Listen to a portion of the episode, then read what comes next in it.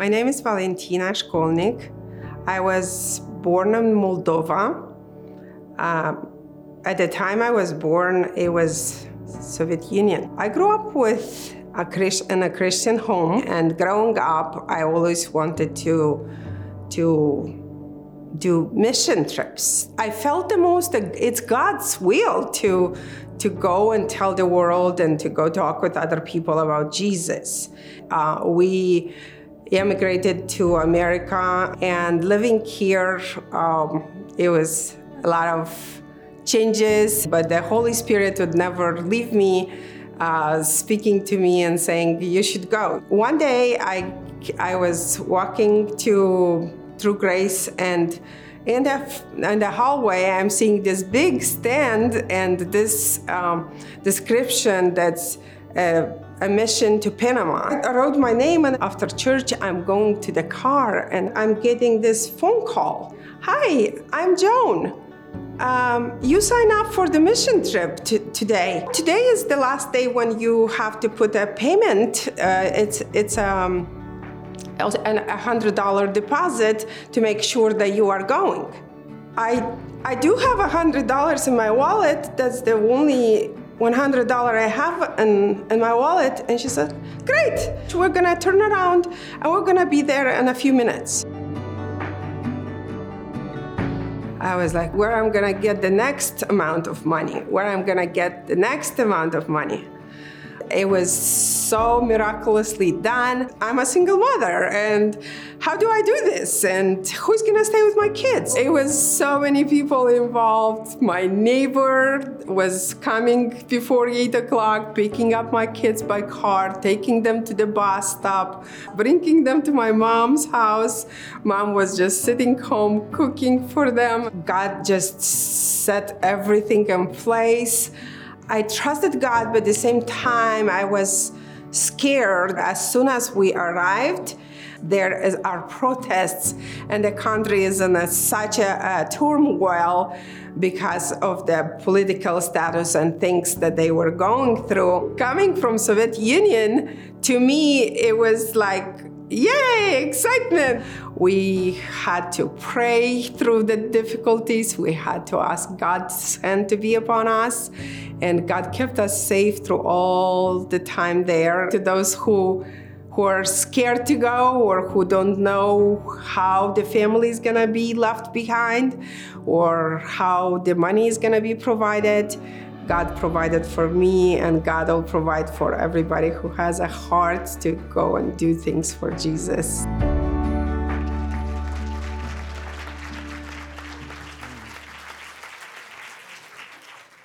I love her story. Man, here on a whim, she signs up for the Panama missions trip, not knowing that this was the day that the 100 dollar deposit is due, and she just happened to have a $100 in her wallet. Now, is that a God thing or what? I also love the line where she said, God will provide when you have a heart to do things for Jesus. It's so true. I found always in my life, but it's true for everybody. Where God guides, He provides. Man, Valentina, thank you for sharing your powerful story with us. Well, good morning, True Grace. Thank you for carving out this time to be here. I appreciate uh, you doing that, and also want to just welcome those that are also watching um, online as well. Well, I want to just jump right into the message today uh, since I have five points, and I want to make sure that I get you out of here in time for the Pro Bowl at 3 o'clock this afternoon. I do want to share with you, though, five promises that you can take with you always. And, and I trust that you received some teaching notes as you came in today. And I just want to encourage you to jot down those five promises because they will uh, encourage you, they will uh, impact your life. Today, we have the opportunity, and it's a great opportunity for us to look at what the scripture has to say to us in light of what God was communicating to people a few thousand years ago.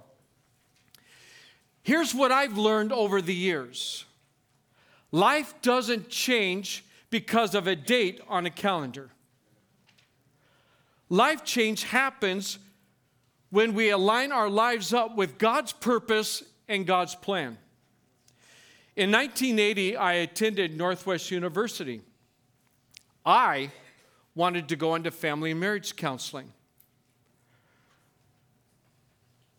During Christmas break, my freshman year, I was just waiting on the Lord and just praying, and I really felt like God said to me, I want you to be a youth pastor.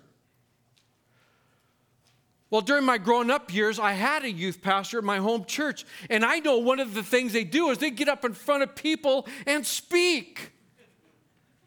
See, you got to understand, in an elementary school, I flunked show and tell.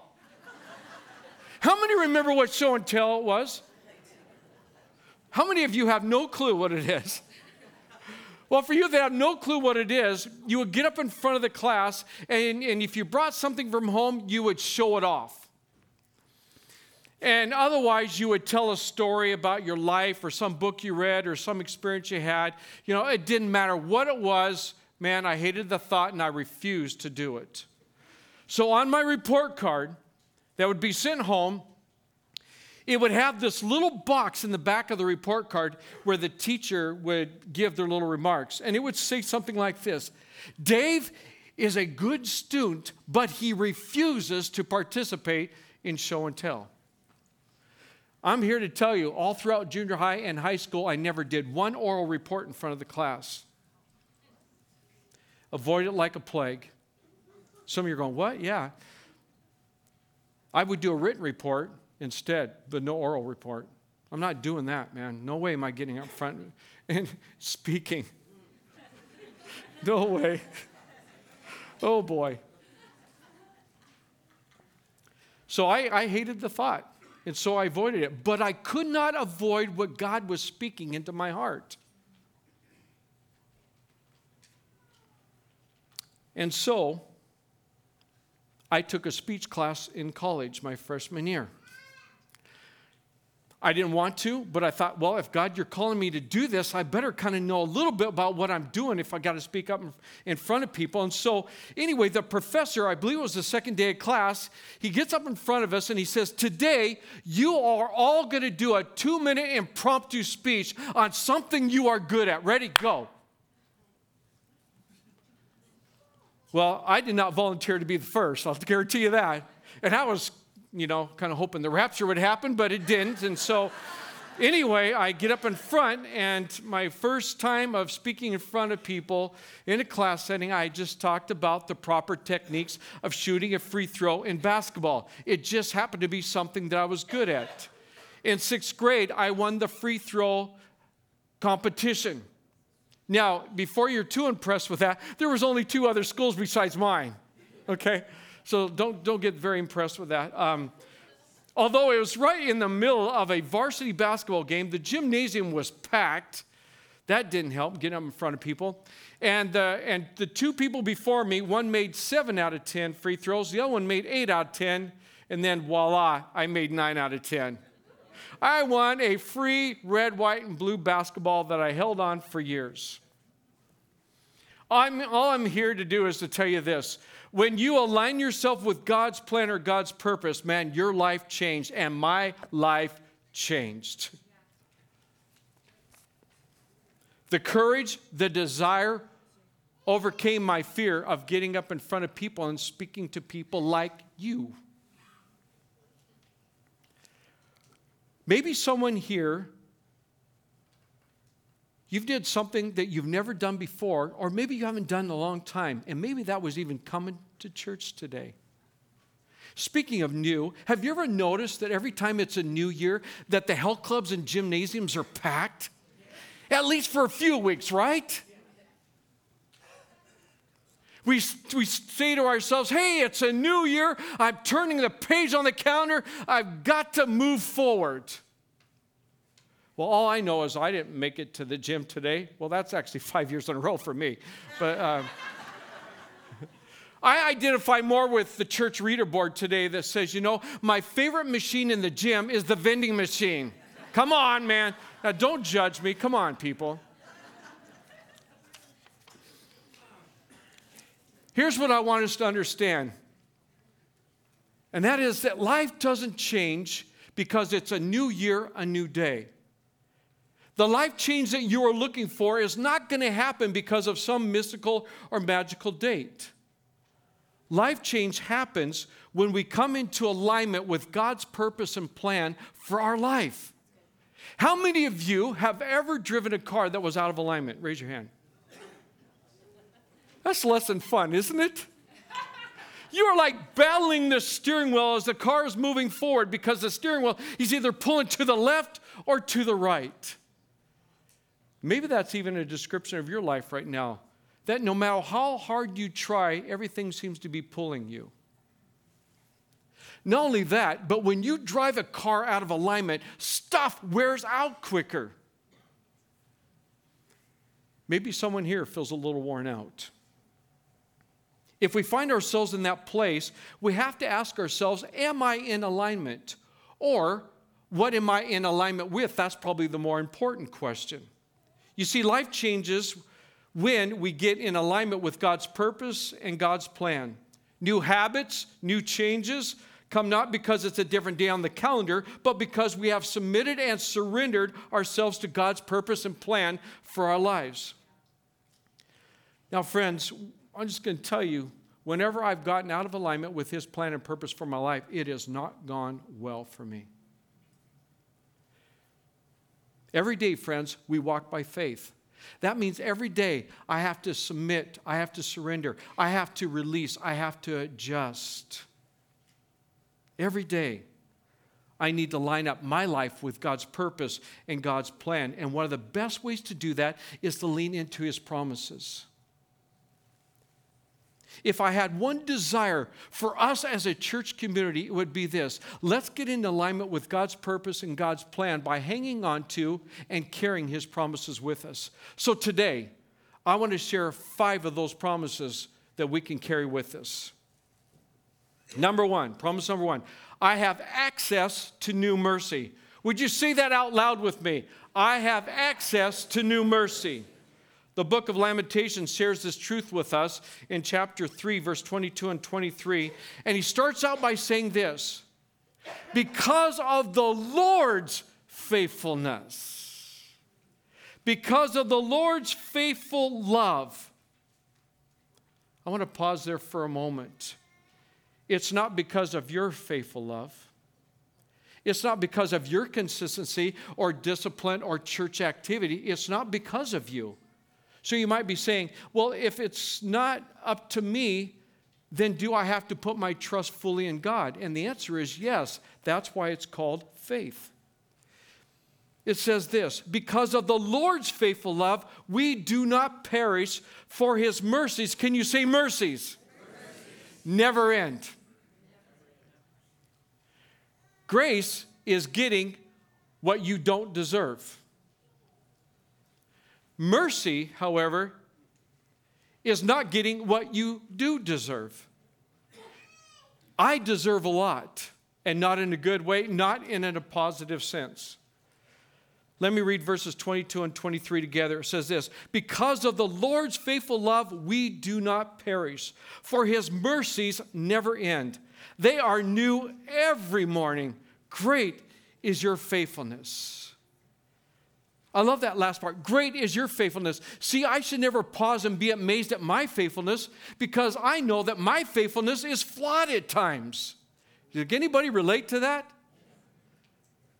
God's faithfulness is simply a reminder of His character and His nature, and His mercies are new for our lives every single day. Even if tomorrow life feels like it falls apart, but guess what? I have access to new mercy. Even if my career takes a sharp left hand turn, guess what? I have access to new mercy. If I go to the doctor and I receive a diagnosis that I was not expecting, guess what? I have access to new mercy. I need His mercy and grace every day. Can anybody say amen to that?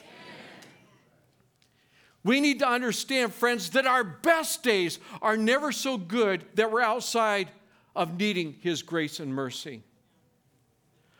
Well, Lord, today I didn't do any sign language on I 5 when that person cut me off. So I think I'm pretty good, God. If you want to take a sabbatical, you want to take a break, go right ahead. No, our best days are never so good that we're outside of needing God's grace and mercy. But listen to this. But your worst days are never so bad that you're outside of reach of His grace and mercy. Yeah.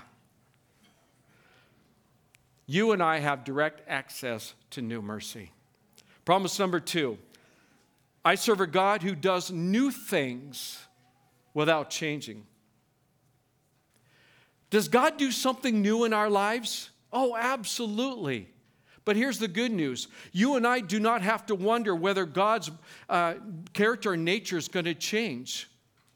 He does new things, but He Himself does not change. Here's a scripture verse that was already shared in, in our service earlier. The author of Hebrews reminds us in Hebrews chapter 13, verse 8 He is the same yesterday, today, and forever. Here's the great news He will not change. But here's also the beautiful thing He will continue to do new things. The children of Israel Man, they were in a period of captivity and exile. They were suffering.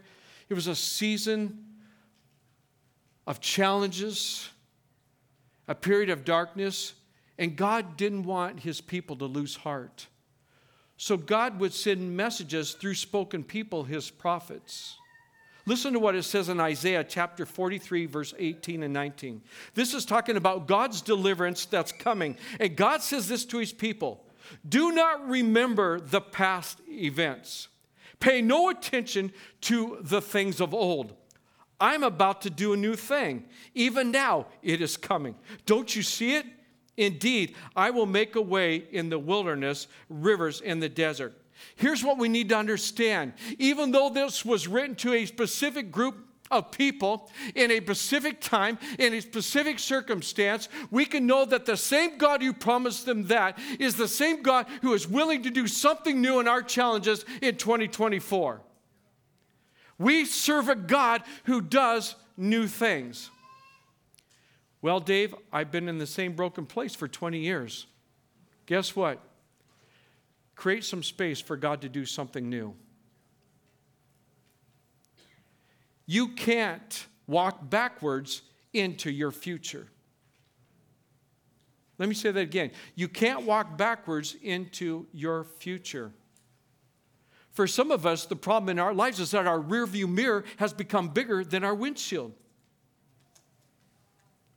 Can you imagine driving down I 5 with someone's whose rearview mirror is bigger than their windshield?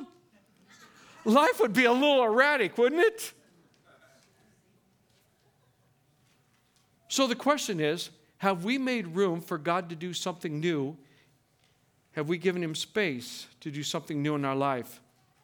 Is there something that you need to release in order that you can receive?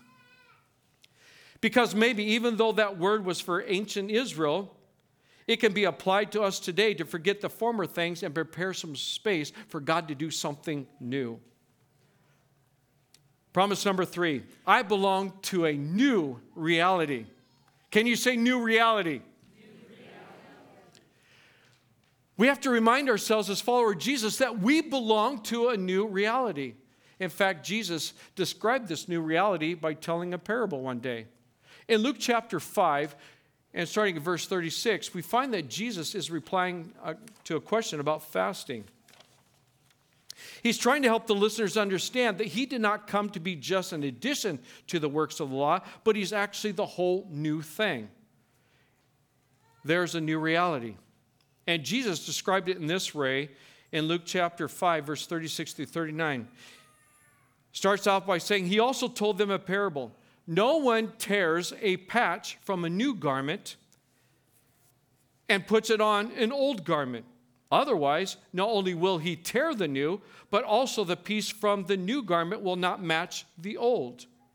And no one puts new wine into old wineskins. Otherwise, the new wine will burst the skins and it will spill, and the skins will be ruined. No, new wine is put into fresh wineskins, and no one, after drinking old wine, wants new because he says the old is better. Imagine on Christmas Day, you're opening a Christmas present from your family. You are so excited, and they are excited to see your face when you pull out that brand new shirt. It's the one you've been wanting, it's the one that was on your wish list, it was the one you're hoping for, and now you're so excited. But then all of a sudden, you grab that brand new shirt, you walk into the kitchen, you grab a pair of scissors out of the drawer, and you cut a square piece out of that n- new shirt. And then you go into your closet and you grab this raggedy, stinky shirt and you begin to sew that patch on the old shirt. Now, let me ask you this Would your family think you were sane? No. In fact, the person who actually bought that shirt for you would be thinking, What are you doing? You just ruined the new thing, and now you've ruined the old thing. What were you thinking? Who does that? And the answer is, friends, we do. We do this every time we take a little bit of Jesus and we add it to some legalism or some religious activity or some self help effort. By the way, I'm always amused. I know I got a weird sense of humor, but I'm always amused when you go into a bookstore and they got a whole section on self help.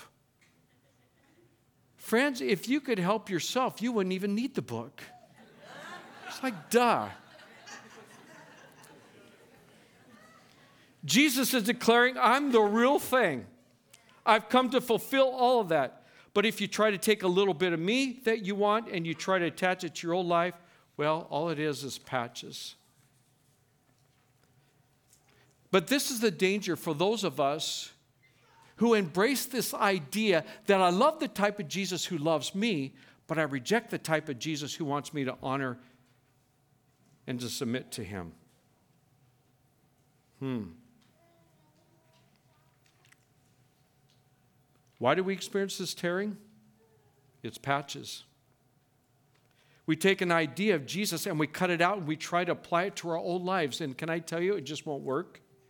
We belong to a new reality. Jesus himself became our new clothing. This is great news, friends. We are clothed in his righteousness, not a righteousness of our own, of our own activity. So here's the good news you belong to a new reality. And please understand, living a life that is centered in the gospel is a completely different garment, and it's not just some patch job, but it's a promise we can take with us. The good news is we live in a new reality. Promise number four I am a new creation. Can you say that with me? I am a new creation. I love the scripture verse found in 2 Corinthians chapter 5 verse 17. It says this, "Therefore, if anyone is in Christ, he is a new creation. The old passed away and see the new has come." Can I remind you, True Grace, if you are a follower of Jesus, you're not just an updated version of the old you. You are a new creation. You are brand new. So, can I encourage you to believe that? Receive that? Rest in that? Well, Dave, I prayed the prayer and I put my trust in Jesus. So, why am I still battling? Well, welcome to humanity. This is where our faith needs to kick in, and we need to say, even though I don't feel it, I believe it. I am new. Hmm. Even though I don't feel it, I believe it. I am new. I'm not the same person that I once was before I put my trust in Jesus. I'm not what I once was. Not because of me. This is a promise from God. I am a new creation. Here's number five and the final promise I want to leave with you. I told you I'd get you out of here by three o'clock. I can take new ground. I can take new ground. Some of you may feel stuck where you're at. For some, the status quo just feels so good. But here's what I want you to know When you align yourself with God's purpose and God's plan, you can take new ground. That's good news, friends. You can take new ground. And God speaks of this to his people again in the book of Isaiah. And God says this in the middle of their exile, in the middle of their suffering. Can I just ask you this? Has anybody ever been in a down season in your life? Yeah. A frustrating, stressful point where someone walks up to you and they have good intent in their heart, but the way it comes across, you just want to say to them, that was just not helpful right now. Well, I wonder if the Israelites felt like that when, when they heard this word from God. I doubt it because they probably have more faith than I do most of the time. But God says this in Isaiah chapter 54, verse 2 and 3 Enlarge the site of your tent, and let your tent curtains be stretched out. Don't hold back. Lengthen your ropes. Drive your pegs deep. For you will spread out to the right and to the left, and your descendants will dispossess nations and inhabit the desolate cities. What is God saying? He's saying this the current place of your dwelling, you've got to expand it. You've got to stretch things out. You've got to lengthen the, those ropes. You've got to drive those tent pegs deep. Why? Because you are about to take new ground. Right in the middle of their circumstance, God sends a prophetic word to his people stretch out enlarge. I wonder if the Spirit of God wants to say something to us today. And our response could be, but God, inflation. But God, the cost of living. But God, the government. Do you know that God is not insecure about who's in the White House? We serve a greater king and we are citizens of a greater kingdom. I love this from C.S. Lewis, who said, If I find in myself a desire which no experience in this world can satisfy, the most probable explanation is that I was made for another world, a greater kingdom. We have a different reality, friends, that we belong to. And I wonder if God is saying to you and I, I want you to take new ground. Can I ask all across this room if you would please bow your heads for a moment? Let's allow this moment and this time to be a time of reflection, allowing the Spirit of God to speak right directly into our heart today.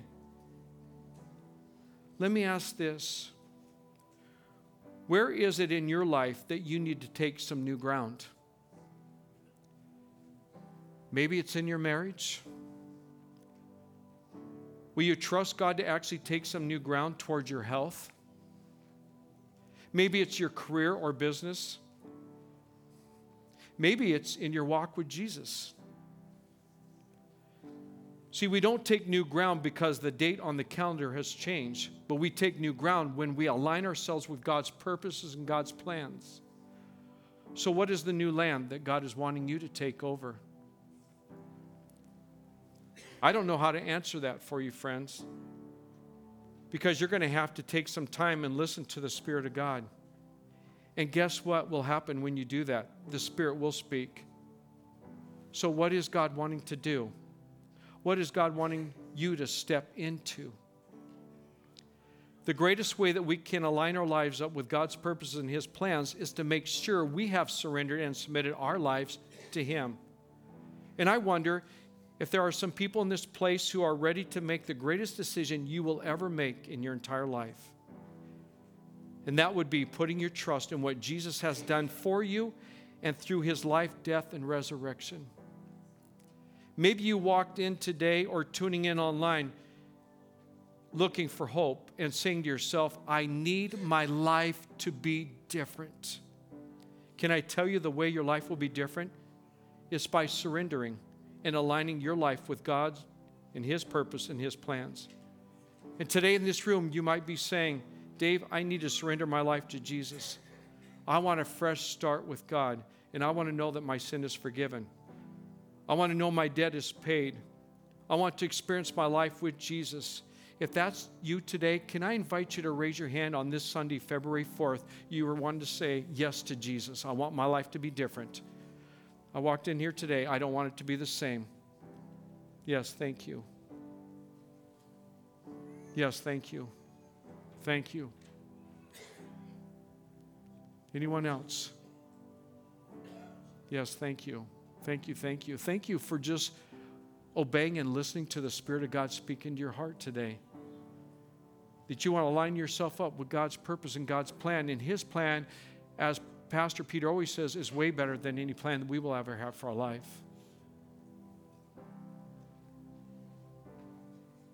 It is so awesome. Wow.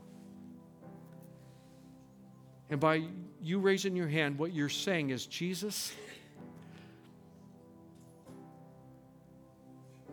I'm in need of a Savior. Come into my life, forgive me of my sins, and make me a new person, a new creation. You be brand new in Jesus. Brand new in Jesus. Wow. Is there anybody else? I don't want to leave anybody out, but I know there's been a number of people that have raised your hand. Yeah, thank you. And you can put your hand back down. Appreciate your honesty and your transparency. Wow, this is awesome, friends. This is like icing on the cake. Because God is all about life change. And I, for one, am really excited about it. And you know what? As this church family, you're just amazing, and I know you're excited about it as well. So, can we right now just celebrate those that just made that decision? Can we do that? Yeah, let's applaud them. We're proud of them. God is proud of them. Thank you, Jesus. Yeah. If you just said yes to Jesus, I want to encourage you to stop by the guest services after the gathering right straight out these double doors. We have a little booklet that we would like to give to you entitled Why Jesus? And it will help you get started in your journey with Him. I also want to say this thank you for being in church today and making it a priority in your life. You guys are rock stars. Way to go, man. Before you leave, I just want to quickly remind you this Friday night at 7 o'clock, right here in the sanctuary, is going to be our worship and prayer night. And it's going to be a great opportunity to have just a concerted time of worship and song and just to soak in His presence. And it's going to be awesome. And I hope to see you there. God bless you. Have a fantastic afternoon.